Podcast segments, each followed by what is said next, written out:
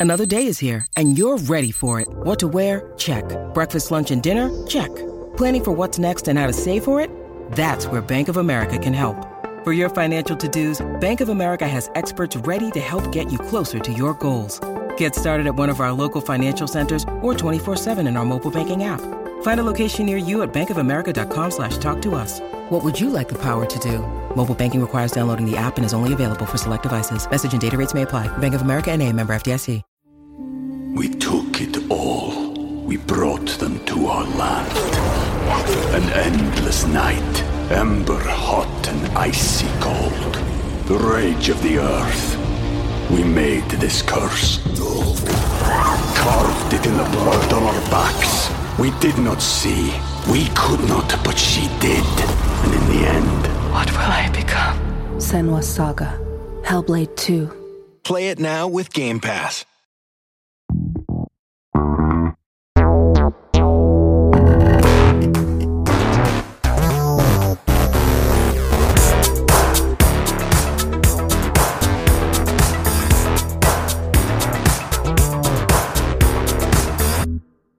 Oggi vi aspetta una puntata di Gong molto ricca. La stiamo registrando infatti dopo i due eventi pomeridiani, che erano appunto il Direct di Nintendo e la pubblicazione del trailer del DLC di Elden Ring, con cui è arrivata anche la data d'uscita. Espansione, ma... occhio che ti cazziano. Espansione. Vabbè, ho capito, loro hanno cominciato a chiamarlo DLC eh, un anno fa, adesso io mi prendo, eh, diciamo, questa libertà però ecco, eh, nonostante la decisione di rimandare la registrazione eh, nel pomeriggio, eh, questa notte è arrivata anche un'ulteriore novità che vogliamo commentare. Ed è arrivata nella forma di un gioco redivivo che risorge, ritorna dalla morte e si ripresenta in maniera completamente inaspettata. Stiamo parlando di Little Devil Inside che a diversi anni di distanza dall'ultimo appuntamento di comunicazione torna con un trailer eh, abbastanza denso di insomma, situazioni da commentare, ma soprattutto con un aggiornamento che viene pubblicato sul sito addirittura della campagna Kickstarter, perché così il gioco era nato in origine, eh, campagna che risale al 2015. Il comunicato, diciamo, con cui tornano a parlare direttamente con i backer eh, si chiama Nonostante tutto, cioè eh, erano due anni che questo gioco che aveva saputo sicuramente ritagliarsi un suo spazio, ricordiamo è un action adventure di un team eh, sudcoreano che si chiama Neostream, assolutamente al debutto. Uh, le ultime volte era ritornato a mostrarsi in orbita PlayStation. Sappiamo anche che uh, dalla stessa Sony avevano preso dei fondi, oltre che diciamo eh, godere della comunicazione di blu di PlayStation all'interno dei loro eventi. Ebbene, qui, eh, nonostante eh, lo State of Play si sia tenuto poche settimane fa, eh, Little Devil Inside ritorna, ritorna, come dicevamo, con un contatto diretto con chi lo ha sostenuto all'epoca. Pensate che tra le piattaforme su cui doveva uscire al lancio c'era Wii U e invece qui rischiamo di uscire, se mai sarà, su prossima, il prossimo Nintendo Switch, per intenderci. E quello che succede è appunto una comunicazione attraverso la quale il team prima di tutto chiede scusa, chiede scusa per il tempo che è trascorso e per le difficoltà che hanno avuto, confessando appunto di aver eh, sbandato un po' rispetto a quello che era il piano originale, di aver affrontato delle difficoltà anche legate a una visione, una visione che era partita da un'idea di due fratelli che poi nel frattempo avevano fondato uno studio con un'idea precisa di ibridare sicuramente qualcosa preso da Monster Hunter, da Zelda, dalle avventure in generale, eh, per creare appunto un gioco sicuramente molto molto particolare. Ebbene, questa visione forse era andata un po' oltre le loro aspettative e le loro capacità di gestione, tant'è che dicono che nel corso degli anni a volte hanno avuto delle bellissime idee, dei grandi momenti, a volte anche delle frizioni molto dure.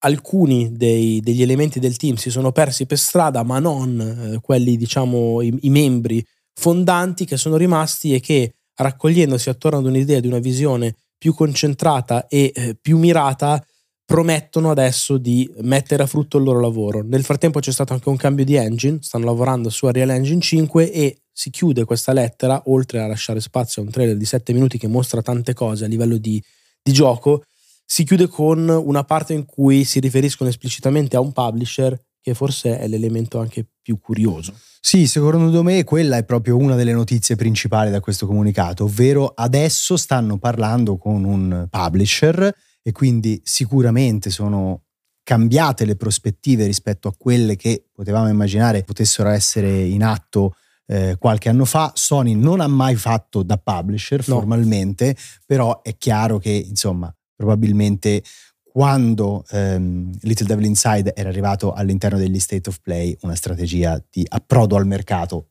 ci doveva già essere. Guarda, in realtà c'erano state anche delle polemiche proprio nell'ultimo aggiornamento che risaliva più di due anni fa, perché i backer che formalmente avevano pagato per un gioco multipiattaforma sì. si erano ritrovati poi con un titolo che era diventato esclusiva temporanea PlayStation. PlayStation. Non credo che le cose rimarranno così, anche perché se appunto loro stessi dicono di star parlando con nuovi publisher, probabilmente insomma cambieranno le strategie. Eh, l'altra notizia appunto che è importante secondo me è il cambio di motore, ma soprattutto è anche importante dare un'occhiata e analizzare questo trailer che devo ammettere ancora non ci fa capire pienamente quale sarà la struttura di gioco. È un gioco che è molto eterogeneo, molto diversificato, ci sono dei momenti di esplorazione, dei momenti quasi riflessivi, eh, dei momenti in cui semplicemente il protagonista va in giro per delle città e interagisce con negozianti, NPC vari ed eventuali, delle fasi stealth. Non, non si capisce qual è eh, il passo della narrazione, dell'avanzamento, della progressione in questa uno, avventura, ammesso che ce ne sia uno. Si capisce invece che ci sarà sicuramente una mappa dell'overworld eh, costruita alla maniera di un diorama che ci permetterà di spostarci con delle fasi di spostamento che sembrano, devo ammettere, ancora un pochino lente, forse l'anello debole, diciamo così, di tutta la catena imbastita dal team di sviluppo. Però molto anche di impatto a livello scenico. Devo Ricordano dire, tanto Below, sì, con questa esatto. inquadratura molto da lontano, con una scala enorme delle ambientazioni che sovrasta degli umini piccolini sì. qui sotto forma quasi di pedine, matriosche, non so nemmeno come definirli si muovono molto lentamente, si muovono in un ambiente che è illuminato da Dio, eh, in sì. questo senso Unreal Engine 5 ancora una volta dimostra di fare la differenza.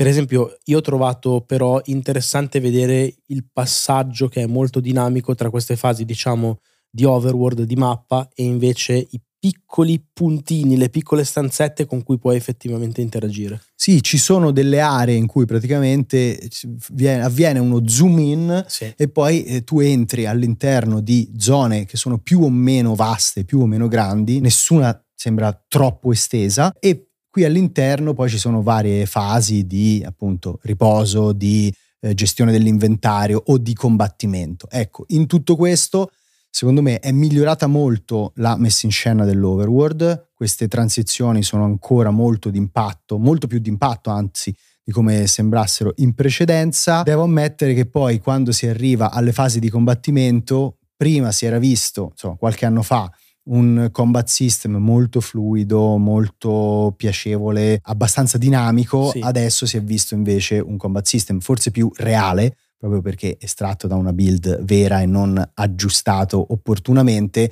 ma anche un pochino più claudicante, con degli impatti meno convincenti, delle animazioni un po' più sporche e anche ogni tanto qualche scattino. Sì, secondo me però quello che voglio dirti è che per un gioco che ha avuto uno sviluppo così problematico, così travagliato, legato forse a difficoltà proprio di produzione, ma anche di idee, di visione, per me è prima di tutto incredibilmente confortante rivederlo, cioè lo davo proprio per spacciato anche perché era sparito davvero da due anni. Ricordiamo che addirittura doveva essere pubblicato su PlayStation, si era parlato al CES di due anni fa che fosse quasi imminente e sì. poi invece non si era nemmeno mai più rivisto con uno screenshot. Quello che voglio dire è che per me il fatto che si sia visto e che, sia, e che sia un po' zoppicante dimostra che è un gioco vero, che è un gioco in sviluppo, che chiaramente ha un titolo che non arriverà presto, perché io onestamente non mi aspetto che possa arrivare nemmeno nel 2025, so che tu magari invece su questo sei un pochino più possibilista, ma comunque di certo lo dobbiamo aspettare per parecchi certo. mesi. E il punto è che però per me vedere una cosa che non è completamente perfetta, ma che anzi ha qualche difettino, mi dimostra sì. che è, è un qualcosa su cui sì, stanno sì, effettivamente lavorando. E guarda, voglio chiudere con un'analisi sul, sull'estetica, perché eh, tutte beh, le volte che si vede questo gioco riesce comunque a rapire l'attenzione dei giocatori. È questo il motivo per cui in origine, nove anni fa, è stato appunto eh, è riuscito a portarsi a casa la campagna Kickstarter, è questo il motivo per cui era diventato chiacchieratissimo dopo gli state of play e ancora oggi ragazzi quell'estetica, il design dei personaggi, il colpo d'occhio, la UI, anche la diversità degli ambienti e questo senso di avventura sono tutto parte di una ricerca artistica veramente eccelsa, quindi comunque date un'occhiata eh, a questo video. Ci vogliamo credere? Dai. Sì, un po' di più. Dai. Nella seconda parte di questa puntata non possiamo non parlare invece del Nintendo Direct, annunciato pochi giorni fa, eh, un evento che era dichiaratamente dedicato alle, eh, ai partner, quindi alle produzioni di terze parti, anche se alla fine è arrivata una sorpresa che probabilmente è riconducibile direttamente agli studi interni o comunque insomma all'ambito Nintendo.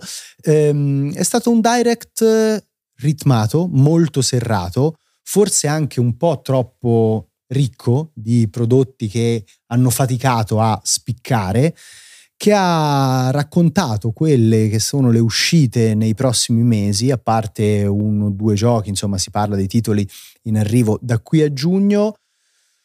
Una comunicazione, devo ammettere, un po' bislacca. Guarda, allora, i casi sono due ed è opportuno dirlo subito. Da un lato è chiaro che Switch sia arrivato alla fine del suo ciclo di vita e il fatto che anche abbiano messo questo orizzonte temporale che si ferma all'estate, nemmeno tutta, eh, con tutta una serie di uscite mai di primissimo piano, mm. è la testimonianza che stanno comunque un po' raschiando il fondo del barile, anche le terze parti, che non sono mai state peraltro le vere protagoniste nell'ecosistema della grande N. Oltre a questo mi viene da dire che eh, forse col senno di poi è stato un direct trascurabile, nel senso che mi viene anche un po' da, da domandarmi perché l'abbiano fatto, nel senso che sono mancati dei colpi, non dico del KO, ma anche dei veri e propri sussulti all'interno però di un panorama non certo straordinario, è stato comunque un evento godibile, nel senso che, come dicevi tu, ha avuto un ottimo ritmo. Si sono viste, secondo me, tre o quattro cosine più o meno interessanti, anche alcuni shadow drop che non mi aspettavo. Per esempio, per me quello che mi porto a casa da questo, da questo direct, la vera notizia è forse il modo in cui hanno comunicato i giochi di Microsoft, nel senso che eh, si era parlato la settimana scorsa dell'aggiornamento eh, business di Xbox e del fatto che alcuni titoli first party di Microsoft approdassero su altre piattaforme. Ne abbiamo visto non uno ma due, e però li abbiamo visti prima di tutto non quello che ci aspettavamo, che era i Fire Rush, che è missing in action almeno per ora ma mi viene da fare una considerazione, forse più di una, sul come sono stati portati su Switch e come sono stati mostrati all'interno di questo direct. Allora, io devo ammettere che aprire il direct con Grounded, che è il survival un po' alla tesoro mi si sono ristretti i ragazzi, lo dico per i figli degli anni Ottanta, eh, di Obsidian, ecco, aprire con quel titolo secondo me comunque fa capire che una posizione di rilievo ha questo approdo di Microsoft su Switch, un po' Nintendo gliel'ha voluta dare o gliel'ha provata a dare. Eh, secondo me eh, l'approfondimento su Grounded era sufficiente, è stato secondo me anche uno dei trailer più estesi sì. rispetto a quelli invece molto più condensati nella parte centrale.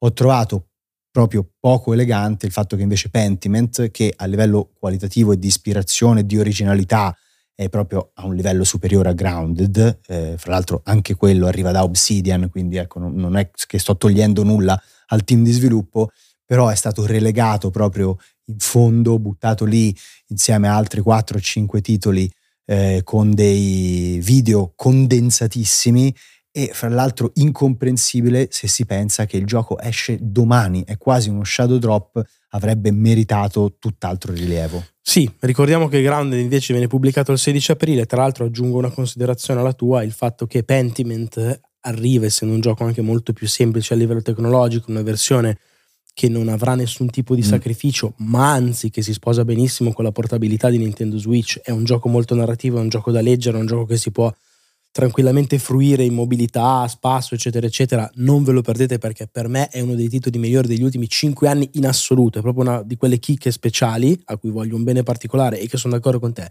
Mi ha fatto veramente male veder finito nel reel della robetta buttata là. Lo trovo proprio triste, nel senso che mm. un gioco così, al di là del fatto che non possa essere magari la roba che vende milioni di copie, però ha un grande valore proprio a livello anche autoriale e un po' culturale, prenditi un cazzo di minuto in più per celebrarlo un attimino. L'altra cosa che voglio dire è che invece Grounded, che arriva il 16 di aprile, arriva in una versione che sì. sembra al contrario vittima di una serie di rinunce tecniche veramente importanti. Cioè, Grounded era un titolo che magari non di ultimissimo grido, però comunque aveva un buon colpo d'occhio, mi ricordo degli shader carini, il fatto di avere questo mon- micromondo visto dal basso con i fili d'erba che diventano delle colonne titaniche, roba del genere, che in formato Switch per forza di cose deve essere semplificato all'ennesima potenza, il risultato mi ha, come dire, lasciato un po', un po così e mi è sembrato strano che eh, venisse data quest'enfasi a uno e invece questo totale disinteresse all'altro, a maggior ragione come dicevi tu, considerando il fatto che uno arriva il 16 aprile e l'altro arriva domani e arriva, ripeto, senza nessuna rinuncia. Al di là di questa parte di Microsoft, forse gli annunci grossi sono stati relativi uno alla versione eh, deluxe, diciamo, di Shin Megami Tensei 5 che si chiama Vengeance, che arriva eh, anche su altre piattaforme. Peraltro Uh, c'è stato il ritorno di Epic Mickey con anche qui una, una, remaster che non mi aspettavo, così come non mi aspettavo il ritorno del primo Monster Hunter Stories. Curioso il ritorno di alcuni titoli rare d'epoca, da Killer Instinct a Blast Corps all'interno di Nintendo Switch Online. Uh, esclusiva importante secondo me nell'ambito indie, World of Goo 2 che arriva il 23 di maggio. Sul finale c'è stato un ennesimo recupero di Nintendo. Un colpo di, un di scena strano. Un colpo di scena inatteso. Un franchise che in tanti si saranno dimenticati. Parliamo di Endless Ocean, eh, che è un simulatore di immersione di fatto, che non arriva in una versione eh, rimasterizzata, ma è proprio un nuovo capitolo che sfrutta alcune dinamiche, meccaniche, alcune idee secondo me che potrebbero anche ben risuonare con eh, il prodotto e altre che trovo un po' meno a fuoco. Si tratta veramente di un gioco molto riflessivo, insomma, almeno all'epoca della sua uscita era proprio così. Immaginatevi davvero un simulatore di immersioni che vi permette anche di esplorare con tutta la calma del mondo questi fondali marini molto molto evocativi, schedando un po' le, sch- le specie eh, che andate a trovare. In questo caso il nuovo capitolo che si chiama Endless Ocean Luminous integra alcune meccaniche procedurali per cui ogni immersione sostanzialmente potrebbe essere diversa da quella precedente, da quella successiva e quindi insomma eh, aumentare un po' il senso di meraviglia e la sensazione di scoperta durante l'esplorazione dei fondali. C'è però anche un elemento che io trovo un po' dissonante, che è questo multiplayer per un numero stratosferico di giocatori, 30. 30. giocatori, ok? Eh, eh, Endless Ocean io me lo ricordo come un prodotto molto meditativo e anche molto privato, nel senso che questa sensazione eh, di solitudine che un po' ti voleva far percepire il gioco faceva parte anche dell'esperienza e qui mi sembra che l'idea di andare in giro a scattare le foto a queste grandi bestie marine o questi pesci variopinti insieme a altri 29 giocatori sia un pochino stravagante. Certo, non è obbligatorio andarci in gruppo, uno può comunque diciamo eh, fruire del titolo così come era stato pensato in originale. Sì, è strano, diciamo che eh, è strana un po' tutta l'operazione. Eh, se vi ricordate c'è stata un'epoca in cui giochi così quasi di safari come idea esistevano per PlayStation 3 era uscito Africa, sì. eh, di Arica, mi pare che lo sviluppatore fosse tra l'altro lo stesso. Eh, al di là di tutto è un, ritorno sulle scene sicuramente bizzarro. Segnaliamo che tra l'altro a proposito di ritorni bizzarri invece nel direct eh, giapponese hanno annunciato il ritorno di Mother 3 su Nintendo Switch Online, che è una cosa che fa molto rumore perché è un capitolo della serie Earthbound che invece è rimasto inedito in Occidente e che chissà, forse continuerà a rimanere tale. Um, al di là di tutto sono d'accordo con te, cioè eh, è, curioso anche solo il fatto che ci, ci riprovino con Endless Ocean che arriverà il 2 di maggio, è un gioco comunque quello sicuramente più in orbita Nintendo diciamo di tutti gli altri e secondo me il fatto che la One More Thing sia stata proprio Endless Ocean uh, Luminous testimonia un po' eh sì, il, il, tono generale è, dell'evento. È, esatto, esatto, esatto. Ci siamo intesi, uh, secondo me chiaramente un fermino che hanno voluto lasciare nell'attesa di un evento prossimo in cui parleranno dei giochi loro first party. Sappiamo che devono mettere una data per Luigi's Mansion 2 e soprattutto per il remake di eh, Paper Mario, il portale millenario, e poi inutile nascondersi dietro un dito. Prima o poi, speriamo più prima che poi, si dovrà parlare anche del successore di Nintendo Switch. We took it all. We brought them to our land. An endless night, ember hot and icy cold. The rage of the earth. We made this curse. Carved it in the blood on our backs. We did not see. We could not, but she did. And in the end, What will I become? Senwa Saga. Hellblade 2. Play it now with Game Pass. When you need mealtime inspiration, it's worth shopping Kroger, where you'll find over 30,000 mouthwatering choices that excite your inner foodie. And no matter what tasty choice you make, you'll enjoy our everyday low prices, plus extra ways to save, like digital coupons worth over $600 each week. You can also save up to $1 off per gallon at the pump with fuel points. More savings and more inspiring flavors make shopping Kroger worth it every time. Kroger, fresh for everyone. Fuel restrictions apply.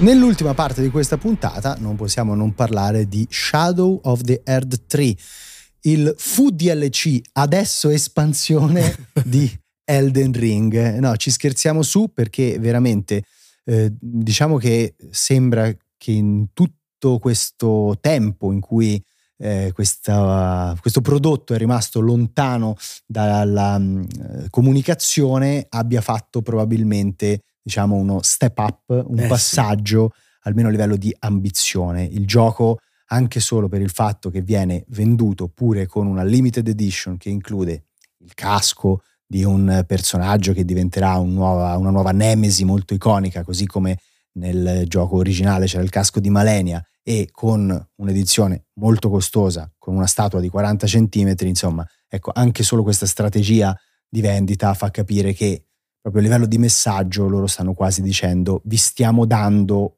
un altro Elden Ring, non tanto un DLC, nemmeno un appendice, forse una versione 1.8 di Elden Ring. ecco. Assolutamente sì. Guarda, giusto per essere precisi, il gioco viene pubblicato il 21 di giugno, che tra l'altro è una data che mh, fa una fatality a Enotria. Lo abbiamo, penso, raccontato, menzionato l'altro giorno, che era il Souls-like, quello pubblicato dagli italiani di Jamma Games, che dovrebbe arrivare lo stesso giorno. Uso il condizionale perché è evidente che lo sposteranno. Questa espansione arriva in tre edizioni diverse. Quella base costa 39,99. La premium costa 49,99 e include eh, degli extra, ovviamente in formato digitale. La Collectors a cui facevi riferimento tu include il personaggio di eh, Mesmer the Impaler eh, ed ha una statua di 46 cm oltre all'artbook, che è, come dicevi giustamente, un trattamento assolutamente senza precedenti, direi, per eh, un contenuto aggiuntivo che comunque in maniera abbastanza strana e bizzarra arriva di fatto a quasi due anni e mezzo dalla pubblicazione del gioco originale. Cioè, sicuramente una situazione anomala. È una situazione anomala, ma questo non toglie che già, insomma, a partire da stanotte, quando è arrivata la comunicazione ufficiale del momento in cui sarebbe stato pubblicato il trailer, abbia fatto faville proprio a livello di ricezione e attenzione del pubblico, cioè il numero di interazioni anche solo di un post di annuncio del trailer è stratosferico e quindi questo fa capire quanto Elden Ring sia proprio entrato nell'immaginario collettivo di un grandissimo numero di giocatori. Eh, fra l'altro il trailer sono insomma tre minuti di puro spettacolo, c'è da speculare per chi vuole ricondurre tutti gli elementi che si vedono all'interno del filmato alla mitologia di Elden Ring, ma anche solo chi si vuole godere proprio uno spettacolo a livello di impatto scenico, di vastità delle ambientazioni, di nuove mosse, insomma, eh, veramente gli si stampa un sorriso sulla faccia. Guarda, l'impressione esattamente come hai detto tu e come era a un certo punto diventato forse anche quasi un po' ovvio eh, pronosticare è che si tratti di un contenuto gigantesco che mira a davvero aggiungere una porzione di, eh, di gioco enorme eh, alla già ricchissima esperienza eh, di Elden Ring. Chiaramente ci sono dei rimandi con dei personaggi, penso soprattutto a Malenia e a Michella, che eh, si sono già, già visti, eh, ma c'è ta- stato tanto spazio anche per tutta una serie di eh, elementi nuovi che vanno da nemesi varie ed eventuali a comunque delle ambientazioni che sono in parte riconducibili al passato, in parte, cioè a quello che abbiamo già visto in parte completamente nuove. Eh, ripeto, credo che l'impressione sia quella di avere di fronte uno dei pesi massimi, diciamo, per, per, l'anno in corso e secondo me Bandai Namco si sta già sfregando le mani. Sono quattro mesi esatti adesso dal lancio, sostanzialmente, tempo che mi fa pensare che comunque possa arrivare qualche altro momento di comunicazione, secondo me almeno un altro trailer sì. e a questo punto forse anche un contatto con la stampa potrebbero esserci. Quindi insomma restate da queste parti perché nel caso vi terremo aggiornati. Grazie mille per averci seguiti in questa ricca puntata di Gong con le novità del mercato videoludico. Noi torniamo nei prossimi giorni. Eh no, domani. Domani c'è qualcosa da raccontare. Eh, Secondo me domani torniamo a prescindere. Guarda. Domani c'è qualcosa di grosso, assolutamente sì. Quindi restate qua. Ciao!